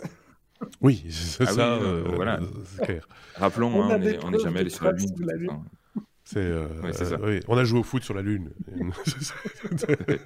et puis, non, c'est surtout c'est, un, petit, un, petit lunien qui, qui allait traîner des débris qu'il a trouvés, où il est en train de se faire une petite cabane avec. bref. mais bon, on, salue en tout cas l'effort euh, crowdsourcé de, de ce gaillard. la, NASA qui était suffisamment honnête pour dire oui, effectivement, euh, c'est c'est lui qui a trouvé et puis on a on a juste confirmé ce qu'il avait trouvé. Et, euh, et, je vous invite pour plus pour ceux qui s'intéressent à ce genre de détails euh, à suivre la chaîne YouTube d'un gaillard qui s'appelle Scott Manley, qui est à la base euh, elle est ingénieure en aérospatial et qui actuellement est plutôt employé chez Apple. Euh, ah je crois qu'il est développeur aussi, euh, qui est un grand fan, qui fait beaucoup de, de comment ça s'appelle de, de Kerbal Space, Program pour ceux qui mmh. suivent un petit peu ce, ce, genre de jeu. Et, et, voilà, qui est un type génial et qui, qui a une chaîne YouTube impeccable. Très grosse chaîne YouTube, près d'un ah million d'abonnés. il fait, il fait des, des, dizaines de milliers de vues. Et, et on vous mettra le lien d'ailleurs vers la vidéo en question parce que c'est une somme. Il a réuni toutes les informations dans une vidéo très bien foutue, même sans comprendre l'anglais, même en, coupant le son, vous suivez les, les, les images et, et, et, vous comprenez tout. Je, je, voulais juste voir, parce que justement, il y a des images ici où on voit les équipes euh, indiennes euh, au moment de, de, de, de ce, cet, cet, cet, alunissage qui est un échec, en fait, euh, applaudir, sourire, machin, etc. Il faut quand même se rendre compte qu'après, moi, ça m'avait touché. Quand ils se sont rendus compte que c'était parti complètement en vrille, que ça, ça, ça, avait bien déconné, etc., ils étaient tous très penauds et, et, et autres. Et je pense que c'est un ministre, ou, ou, en tout cas un officiel, qui est venu les féliciter chaleureusement, parce que, voilà, le gars positif à mort, il a, il a relancé ses équipes d'une manière euh, euh, fantastique, alors que dans d'autres pays, peut-être, ou avec d'autres euh, mentalités, bah, ils auraient été directement condamnés ou expulsés ou, ou virés, tout simplement. ici, ils, étaient, ils ont été félicités très chaleureusement par, le, par le, cet officiel en question. Je trouvais ça plutôt sympa et bienveillant. Alors, d'une part, parce que l'exploit est réel. Hein. Enfin, oui, faut, évidemment. Faut bien voir quand même que l'agence spatiale indienne, ils n'ont pas les budgets de la NASA, ils n'ont pas les budgets de, euh, de l'agence russe non plus. Et pour autant, ce qu'ils ont fait, ils, ils, sont quand même allés super loin et ils s'arrêteront pas là, puisqu'il y a Chandrayaan 3 qui est déjà financé, euh, mmh. annoncé officiellement. On n'a pas encore de date pour le, la mission, mais ils vont renvoyer de nouveau un alunisseur qui, pour le coup, partira sans orbiteur, puisqu'ils vont pouvoir utiliser l'orbiteur qui, lui, est, un succès total. D'ailleurs, ils ont mmh. déjà prolongé la mission pour euh, plus de 7 ans euh, par rapport à ce qui était prévu à la base. Donc voilà, la, mission n'est pas un échec total non plus, et ils, ont encore, ils en ont encore sous la pédale. Donc ça va être très intéressant de suivre ça et de voir comment l'Inde va, va, pouvoir euh, aller défendre un petit peu son VIFTEC dans la conquête de la Lune. Quoi. Affaire à suivre, comme on dit, à chaque fois, évidemment, quand il s'agit de, de conquête spatiale et, de nouveaux pays qui, euh, qui, partent explorer, qui explorer comme ça euh, la Lune, en l'occurrence, ou l'espace de manière générale.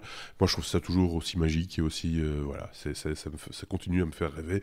Je sais bien que c'est pas le cas de tout le monde qui, hein, qui trouve, qui comprennent pas pourquoi on fait tout ça et qu'on ferait mieux de dépenser de l'argent à je ne sais pas quoi faire, mais euh, à faire autre chose. Et, moi, je dis, bah, bah voilà, moi j'aime bien. Euh, comme ça, qu'est-ce que vous voulez On se refait pas. Euh. Allez, la lettre N comme Netflix, alors que moi j'ai des vidéos d'espace qui continuent sur mon écran de droite, c'est un peu perturbant. N comme Netflix. Alors, quand vous fermez votre compte Netflix, qu'est-ce qui se passe? Je, pose la question un petit peu comme quand on dit, euh, genre je ferme la, porte du frigo, qu'est-ce qui se passe à l'intérieur? Est-ce que la lampe s'éteint ou pas? C'est un peu la même chose. c'est le même genre de, réflexion. C'est Xavier qui nous en parle. Qu'est-ce qui se passe quand on ferme son compte Netflix? Mais ici, c'est un petit peu un rappel euh, sur euh, la sécurité et ce qu'il faut et ce qu'il ne faut pas faire. C'est qu'il y a une utilisatrice qui est basée à Oxford, qui a annulé son abonnement en avril et qui a vu que euh, depuis, elle a, été, euh, elle a été facturée en septembre par Netflix pour son abonnement. Mhm. Alors, elle était un petit peu surprise puisqu'elle avait, elle avait fermé son abonnement et euh, elle a essayé d'aller se reconnecter à son compte. Seulement, il n'y avait plus moyen. elle n'a pas, elle a pas su changer son mot de passe. Elle n'a pas su avoir accès. Et en contact, contactant Netflix, euh, elle, a, eu euh, beaucoup de soucis puisque elle a, elle a eu beaucoup de mal à prouver que c'était elle parce que son mail avait été changé également. Donc qu'est-ce qui s'est passé? En fait, c'est que son compte a été tout simplement piraté euh, et comme ses coordonnées de, de, carte bancaire étaient toujours enregistrées, en fait, euh, son, son, compte a été utilisé par euh, d'autres personnes.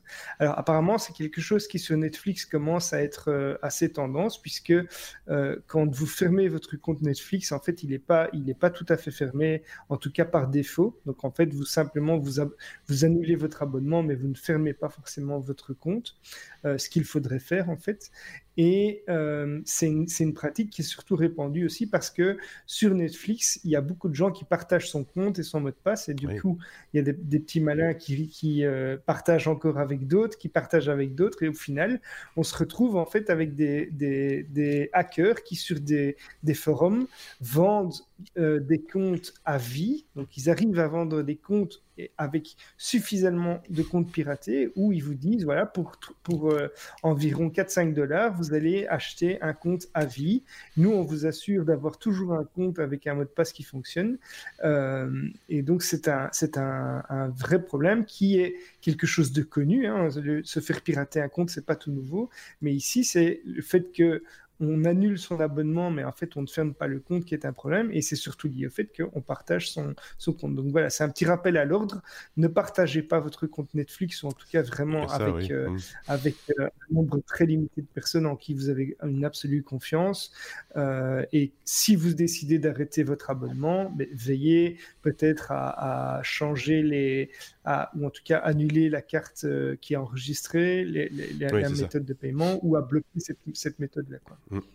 Oui, enfin, si j'imagine que s'il garde des, traces, c'est aussi parce qu'on peut très bien se réinscrire à un moment donné ou euh, rouvrir son compte et garder l'historique de ses, de ses habitudes de, de consommation il y a des raisons techniques à ça et on peut les comprendre, hein, ou des raisons commerciales aussi, mais c'est vrai que si on n'a pas l'intention de s'en servir ou de le rouvrir tout de suite, autant le fermer, quoi. Euh, surtout s'il n'est pas partagé. Enfin, voilà, pour toutes les raisons que tu as dit, euh, ça, évite des problèmes. Je me suis laissé dire que euh, Disney donc la plateforme VOD de, Disney, ouverte tout récemment, a eu quelques petits déboires aussi à son lancement et, a vu partir justement dans la nature quelques comptes privés qui, qui feront sans doute les beaux jours de, de quelques personnes qui les rachèteront à des pirates euh, russes je dis russes, mais c'est pas pour les stigmatiser les Russes. C'est parce qu'on dit toujours que ce sont des Russes. Si ça se trouve, c'est des Coréens ou, des Chinois. Enfin, on ne sait pas. Bref, des, pirates en tout cas, euh, qui, ont récupéré ces adresses et les revendent évidemment, qui veut les, les récupérer.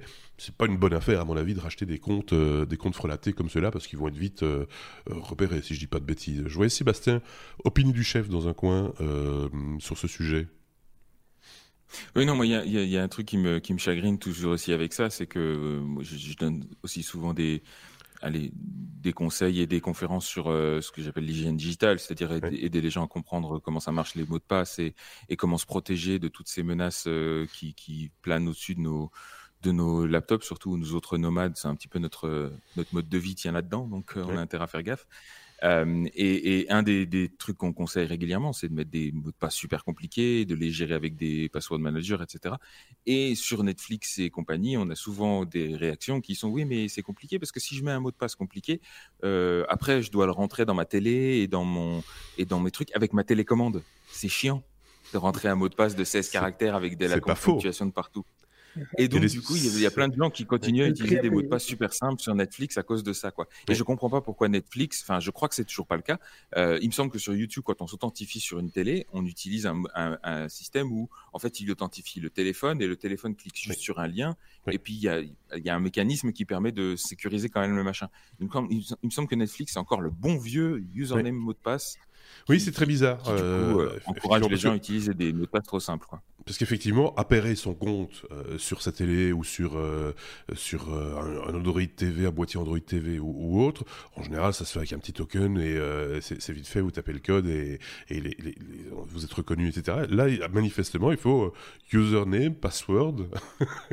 et, et, là donc, où on peut aller plus loin aussi, je ne sais pas si c'est possible avec Netflix, parce que je ça fait un moment que je suis plus dessus, euh, mais il est, il, est, il est conseillé quand on peut d'activer la double authentification. parce que là, même quelqu'un qui trouve votre mot de passe, s'il n'a pas la double authentification ou bien votre accord, puisque c'est vous qui pourriez lui communiquer le, le, le, résultat de cette double authentification, vous êtes assuré qu'il ne pourra pas se connecter. Tout à fait. Donc, donc voilà, les, les, solutions existent, mais elles sont des fois un petit peu laborieuses à mettre en, en, œuvre, et comme euh, l'être humain est, bah, il est un petit peu fainéant. Hein. C'est comme ça, si l'être humain n'était pas fainéant, en Égypte, ce serait des cubes, ce ne serait pas des pyramides. C'est vrai.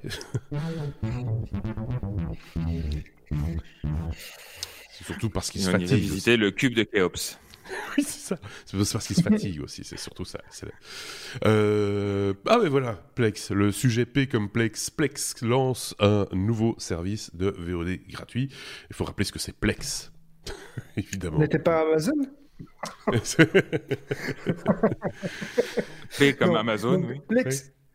Alors, avec Plex, euh, d'abord, qu'est-ce que c'est? Plex, c'est un, logiciel de gestion multimédia mhm. euh, qui est très connu euh, par des personnes qui ont l'habitude de télécharger des films plus ou moins ou des séries plus ou moins légales, mais aussi de stocker des, de la musique. c'est un peu comme une... pour, pour se faire une idée.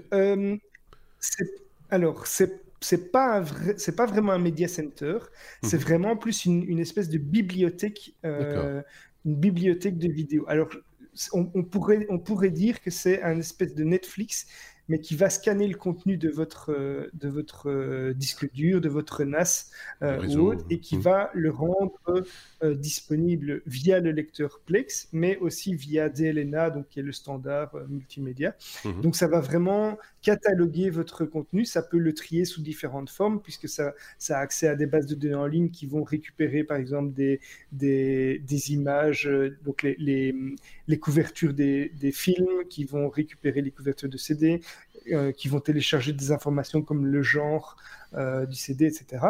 Euh, et ce, cet outil qui est fort, fort connu, puisqu'il bon, il est utilisé, je pense, sur, sur tous, les, tous les, systèmes d'exploitation, hein. c'est compatible avec un grand nombre, c'est même, il est même possible d'installer un serveur sur les, les NAS d'une marque qu'on connaît bien, qui est Synology, et qui, mhm. a, qui a un paquet pour installer ça.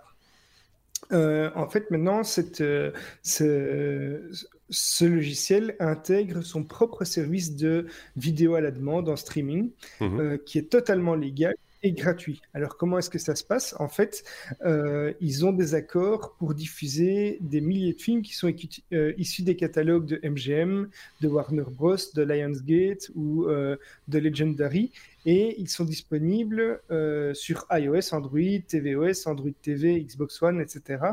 Mais aussi en ligne. Alors, euh, comment est-ce que c'est financé? Ben, Tout simplement par la pub. Donc, euh, l'offre, est disponible depuis 220 pays pour le moment, avec un, catalogue qui varie d'un pays à l'autre, évidemment, à cause des droits des œuvres. Et les, les, publicités vont s'afficher avant, mais aussi pendant la lecture. Donc c'est comme ça qu'ils arrivent à, financer ça. Ils ont expliqué à TechCrunch toutefois que euh, en fait la publicité qu'il y aura, elle sera 50 à 60% moins euh, importante, envahissante que, la pub, euh, que les pauses publicitaires qui sont affichées dans les chaînes de télévision, mais c'est quelque chose qu'ils ont annoncé par rapport à la publicité aux États-Unis, ce qui est euh, un, gros, une grosse différence par, par, rapport à la France ou à, la Belgique, puisqu'aux États-Unis, on a des pubs toutes les cinq minutes, si je ne me trompe pas. Mmh je vois Alors, il faut, il, faut, il faut quand même il faut quand même euh, s'imaginer ce que c'est. Enfin, pour ceux qui n'ont jamais mis les pieds aux États-Unis, qui n'ont jamais regardé la télé aux États-Unis notamment, il faut quand même s'imaginer ce que c'est la pub aux États-Unis. Ils mettent de la pub au milieu du journal télé, quoi. Hein. Oui, c'est et, et, et, les films, c'est coupé tous les quarts d'heure minimum. Donc c'était infernal. Je me suis laissé dire qu'il y avait même des chaînes de télé qui n'arrêtaient pas le film pendant la publicité. tu, prends le truc en cours, qu'est-ce qui s'est passé? Là, tu, là, tu sais qu'on te prend vraiment pour un, pour un blaireau, quoi. Euh, c'était juste là pour regarder la publicité. Je fais juste un, petit, un petit, petit aparté parce que évidemment, pendant qu'on parle, on regarde également les sites dont il est question. Je suis sur le site de plex.tv slash slash pardon watch euh, free et je vois qu'ils ont un petit souci. Je pense que la CSS n'a pas été chargée. et... effectivement, j'ai eu ça aussi. Mais euh, si tu vas sur le site de Plex, euh, le lien qu'ils mettent sur Plex même euh, semble fonctionner. Donc effectivement, il y avait un, lien que j'avais vu dans la news qui est un peu foireux. Mais si on mhm. va sur le site de Plex, il y a bien un lien qui, qui fonctionne comme il faut. Et alors pour réagir encore à, cette histoire de pub, effectivement, moi je m'étais rendu compte avant, enfin j'étais jamais allé aux États-Unis et donc je me suis pas rendu compte de la pub qui avait été euh, qui était aux États-Unis, mais je me suis rendu compte en fait que la pub était vraiment importante aux États-Unis pour ceux qui connaissent la série 24 heures chrono. Mm-hmm. qui était une série qui se passait euh, en, 24, en 24 heures, mais euh, réelle. Donc, c'était 24 épisodes d'une heure, sauf que les épisodes duraient 40 minutes. Et donc, en gros, l'épisode était tourné sur. Enfin, pas tourné, mais l'histoire se déroulait sur une heure, sauf que ça intégrait 4 fois 5 minutes de pub. Euh, et donc, c'est là que je me suis rendu compte que la pub aux États-Unis était quand même conséquent. Quoi. Ça permettait à, Kiefer Sutherland d'aller pisser quand même. Sur les 24 heures, ce qui n'est pas totalement inutile. ce qui n'est pas tout à fait inutile. Il a d'ailleurs, depuis les tournages de ces différentes saisons de 24 heures, des problèmes de prostate inimaginables. On le plaint beaucoup, on le salue au passage. Euh, non, mais c'est vrai. Il faut, faut, faut, faut, le... regarde. Oui, si tu c'est voilà. C'est euh, juste un. Alors, il y a des services payants, parce que je suis sur le site de Plex, évidemment. il y a toujours un truc qui me titille, moi, qui m'énerve un tout petit peu, mais il va falloir tester. Quand je vois, euh, alors tu peux lire tes propres médias et les organiser, le stream à l'intérieur de ton réseau euh, domestique, ça, voilà, c'est gratuit. Puis alors, je vois musique et podcast euh, où ils annoncent 60 millions de, chansons et podcasts, et, ils te proposent un, plan de 30 jours gratuits euh, pour, pour tester la chose, et puis après, ça devient payant. Je tiens à signaler à ceux qui nous écoutent que vous pouvez nous écouter totalement gratuitement, et que vous n'êtes pas obligé de payer un abonnement à qui que ce soit pour écouter les podcasts des technos, et bien d'autres aussi. Je tiens juste à le signaler, parce que des fois, les gens se disent, ah mais vous faites des contenus, mais ils sont payants à tel endroit, machin, ça. Non, non, c'est des gens qui prennent de l'argent, euh, ils payent leur plateforme, leur mise en avant, la mise en avant qui font de nos contenus, etc. En ce qui nous concerne, nous ne touchons absolument aucun centime euh, de, ces plateformes. Il faut bien être d'accord sur le fait que ce que vous payez, c'est c'est pas les ayants droit, c'est juste la plateforme. voilà, je voulais juste fermer cette parenthèse euh, vite fait, vite fait bien fait parce que des fois on pose la question, c'est l'occasion d'y répondre. Voilà. Est-ce qu'on avait un truc à rajouter sur ce sujet? Non, mais donc voilà, c'est disponible, c'est gratuit. Euh, et pour ceux qui veulent pas payer, euh, ceux qui veulent pas payer un, Netflix par exemple, euh, qui veulent pas avoir Prime ou d'autres solutions payantes, mais qui sont d'accord de se taper un petit peu de pub, voilà, il y a moyen de mm. voir déjà un beau catalogue de films gratuitement et sans risquer les, tous les virus qu'on peut trouver sur des sites moins légaux. Oui, bah c'est bien de le dire aussi, effectivement. Ok. Allez, on y retourne. Ça, c'est tellement chouette de retourner dans l'espace. Seb, SpaceX, S comme SpaceX, évidemment, il faut en parler aussi. Lancement de CRS 19, c'est un hôtel pour robots, paraît-il. Tu vas nous expliquer ça. Alors là, dans, le genre news fresh, on peut pas faire plus frais, hein, puisque mhm. au moment où on enregistre ça, le lancement vient d'avoir lieu. J'ai ah, bah regardé le, live juste avant l'enregistrement. Donc effectivement, SpaceX a lancé la mission euh, CRS-19 pour le compte de la NASA. On rappelle, les, les missions CRS, c'est dans le cadre d'un contrat cadre qu'ils ont avec euh, la NASA pour réalimenter, enfin faire des, du ravitaillement de, la station spatiale internationale. Donc on parle pas de, de vol habité, là évidemment, pas encore en tout cas, euh, mais uniquement de cargo, donc euh, de matériel scientifique et, euh, et d'autres équipements mmh pour la station spatiale internationale. Donc ce qui, ça devient presque une mission de routine hein, maintenant, parce qu'on en est à la 19e mission de ravitaillement. Euh, et euh, donc ça pourrait être passé inaperçu. Je, je, trouvais juste intéressant ici que parmi les 7 tonnes 7 de matériel qu'ils ont envoyé, il y avait euh, un truc, un module euh, spécifique qu'ils ont appelé le Robotic Tool Storage et dont l'acronyme est RITS. RITS, pas RITS, RITZ, mais qu'ils ont quand même vendu et, annoncé comme étant un hôtel pour les robots. Alors forcément, vous allez venir, vous allez voir que c'est presque décevant, hein, parce que l'hôtel pour les robots, en fait, c'est un placard euh, un petit peu glorifié, euh, puisque les robots dont on parle, alors oubliez tout de suite l'image de Daniel R. Olivo pour ceux qui ont lu euh, notre ami Asimov, hein, c'est pas du tout ça.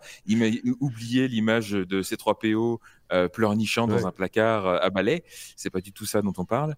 Ici, c'est les robots en question, c'est notamment les robots REAL, euh, donc RELL, qui hmm. sont des robots, enfin deux robots qui sont utilisés aujourd'hui sur la station, spatiale internationale pour aller détecter les fuites, notamment les fuites d'air, de gaz euh, et autres fluides euh, sur la station spatiale internationale à l'extérieur. Donc ils envoient des petits modules qui vont aller vérifier s'il y a des fuites et hmm. puis qui passent la plupart du temps à l'intérieur de la station spatiale internationale à bouffer de l'espace pour rien puisque quand ils sont pas utiles, ils servent à rien. Et, mhm. l'espace est précieux sur l'ISS.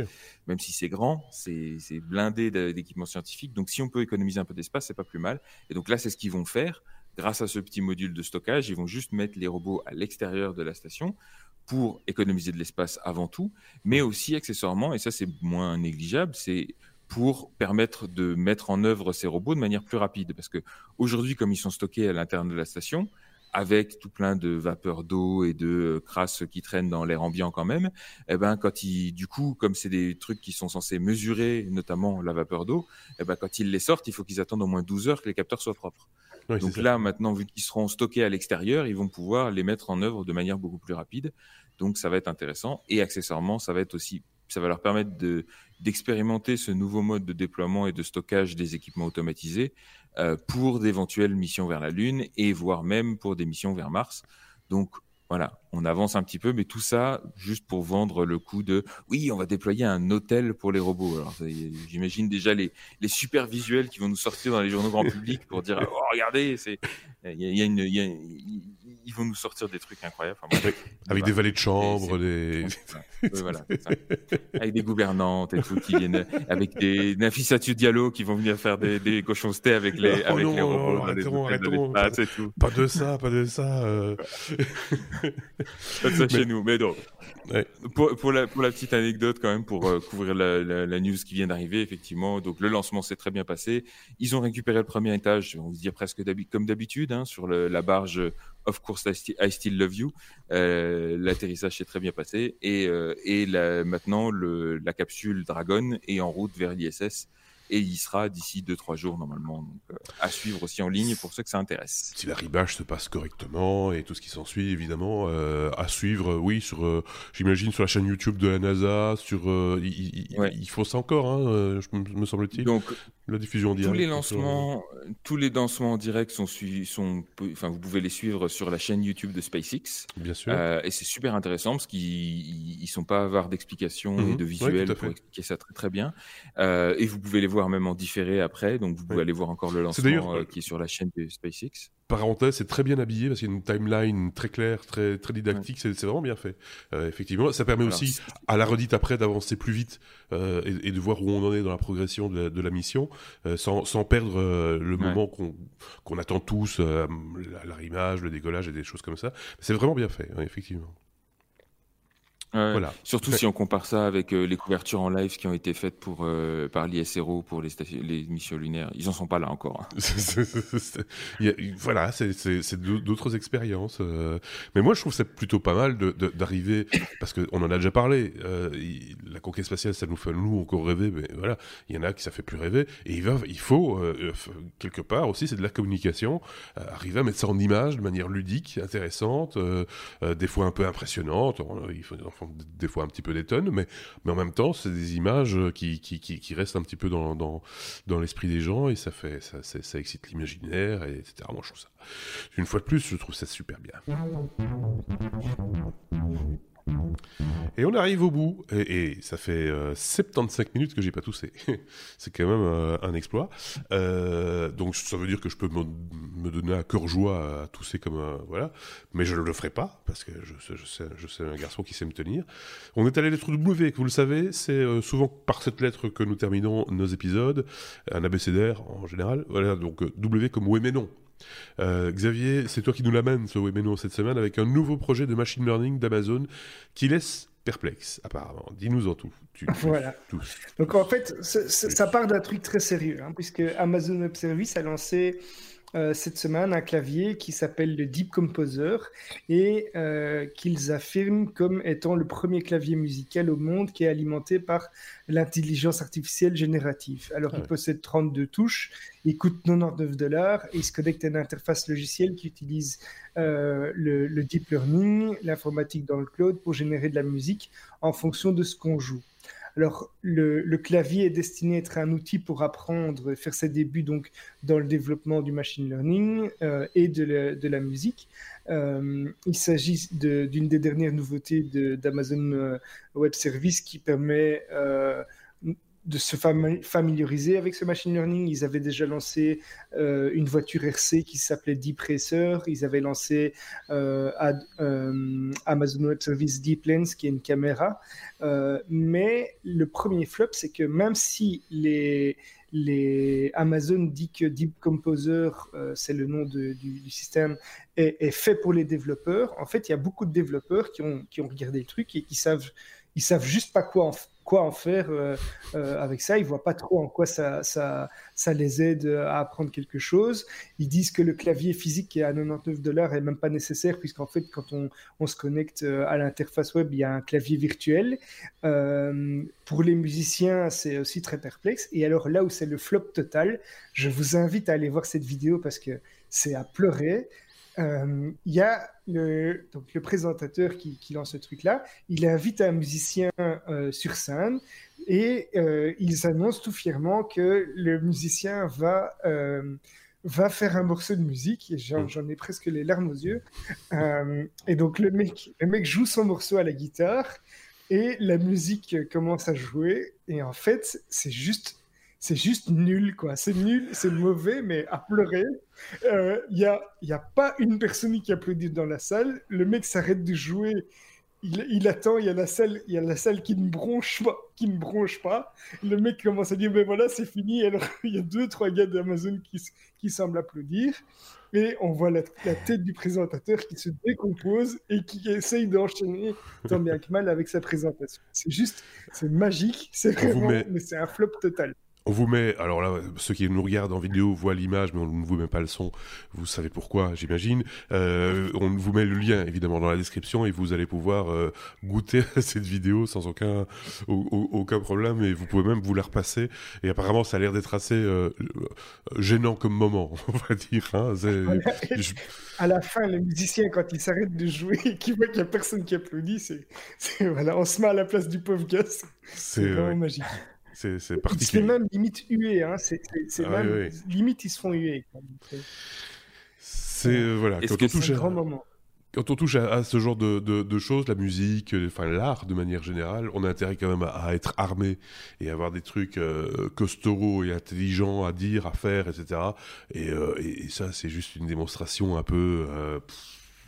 ça n'a pas. ça, ça, ça, sonne limite faux, etc. Donc pour, enfin, pour ceux qui font un peu de musique, c'est juste, c'est mauvais, quoi. On a même l'impression, limite, que le gars chante faux, quoi. Donc, limite, même le musicien, ça, on l'a un peu bidon, c'est possible aussi, hein. Ils en ont pas trouvé un. Euh. Euh, je voulais juste voir la tête des gens, comme dans la salle. Si ça vous dérange pas? Il n'y a rien qui bouge. il faut, il faut, le faut juste voir la tête du gars à la fin du morceau. C'est euh, hop là, c'est un moment, le moment gênant du, truc. Voilà. Bon, allez. Est-ce que euh, c'était plus ou moins gênant que la vitre incassable pétée par une, une boule de pétanque? référence euh, au, Cybertruck. la présentation du Cybertruck euh, d'Elon Musk, enfin de, de, Tesla. Euh, on a, personne n'a compris ce qu'il voulait faire. En fait, c'est parce qu'on a vu une vidéo ensuite où ils ont lancé une boule de pétanque dans une usine de vitres et que ça, ça rebondit et que c'était résistant. Ils ont voulu reproduire la même chose en direct, mais sans trop d'exercice avant, et ils ont pété la vitre. c'est gênant aussi, effectivement. Deux fois. Et, que, et, que, et que beaucoup, et que beaucoup ont, ont jugé comme étant déjà un des moments les plus awkward jamais euh, vu, allez, assisté sur une scène parce que après il s'est quand même baladé avec le à, faire tout le reste de la présentation parce qu'il a fait ça au début évidemment pour rien bah gâcher. Avec il a fait tout le reste de la présentation avec les, les vitres pétées derrière lui. Mais et, là visiblement cette présentation a déjà euh, volé la vedette à Elon Musk je suis content.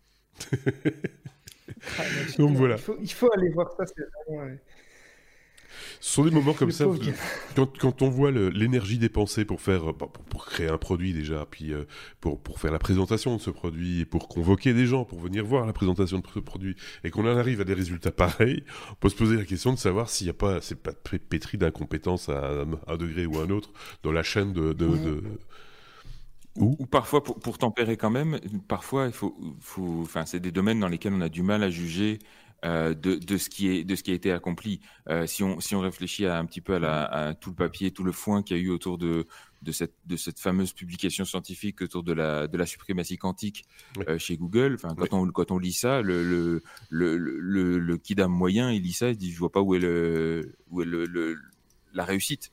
Et de fait, quand on n'est pas dans le domaine, c'est compliqué à expliquer.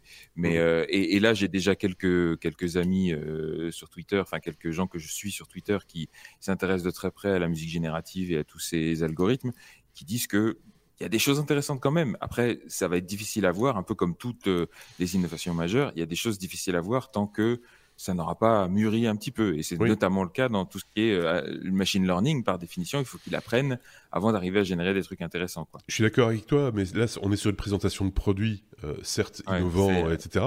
C'est un petit peu se tirer une balle dans le pied si on veut porter un projet. Et, et, et, et, voilà, c'est, ils, vont, ils vont se prendre euh, un retard monstrueux en termes de communication parce que c'est pas demain la veille qu'ils vont refaire un truc comme ça, enfin, une présentation de cette envergure il va falloir euh, voilà qu'il bataille beaucoup et qu'il fasse beaucoup de communication, beaucoup d'argent perdu, beaucoup de temps perdu également. Donc si c'est réellement une innovation euh, technologique, c'est vraiment très dommage. Euh, c'est presque du sabotage. Le, truc, c'est que c'est aussi un double flop. Donc, c'est certainement une innovation technologique, ça doit être très compliqué à développer, etc. Mmh. Mais il y, a, deux objectifs qui ne sont pas atteints. Le premier, c'est que les personnes à qui c'est destiné, en fait, euh, ne comprennent, ne, comprennent pas, le produit. Mmh. Ne voient pas trop l'utilité, ne comprennent pas trop quoi en faire. Mmh. Et le deuxième, c'est que ce qui est censé être joli a été vraiment. voilà, c'est le contraire d'être artistique. C'est bâclé euh, pour le coup, c'est un peu dommage. Euh, c'est ce qui clôture en tout cas euh, cet épisode 236 des technos. tu vois, mon nez qui se rebouche pour, pour, pour, le coup, donc je, vais repartir dans mon rhume sans aucune difficulté. on va dire merci à Xavier pour cette prestation. On se retrouve très bientôt, peut-être encore même cette année ou je dis une bêtise ou alors ce sera déjà l'année prochaine parce qu'on est déjà au mois de décembre. Sûrement, voilà, c'est ça. Donc ça me fait penser que tu dois encore remplir le le, calendrier. Tout le monde l'a fait. J'ai un mois bien bien chargé. Là, ouais, ben, prends, ton, prends ton temps, mais en tout cas, on te retrouve en 2020, effectivement. C'est moins le cas de Sébastien, malheureusement, j'ai envie de le dire parce que voilà, je le pense. Euh, quoi qu'il, comme je le disais, la porte est ouverte et, euh, et je pense que moi, je crois qu'on va revoir Sébastien dans un l'un ou l'autre épisode, voire un hors-série, euh, un passage. Euh, il va pas pouvoir s'en empêcher. Il est comme ça. Vous savez, il a, envie de il a envie de partager. Quoi qu'il, euh, ben, bonne route à toi, hein, puisque tu es sur la route. Tu, tu, quittes bientôt le Cap pour aller où la prochaine destination, fais-nous? D'abord la France pour un petit passage de, Noël et puis après, euh, après l'Argentine. Pardon, l'Argentine, c'est ça? L'Argentine, oui, c'est ça. ça. un petit peu coupé. Donc voilà, euh, Digital Nomade, vous le suivez également sur Instagram, je pense. Hein, tu t'es mis à publier deux trois trucs ces derniers temps. C'est bien, tu te fais aux réseaux sociaux, il me semble. il faut, le, faut, faut, tout lui dire. pas faut... trop beaucoup ça, mais.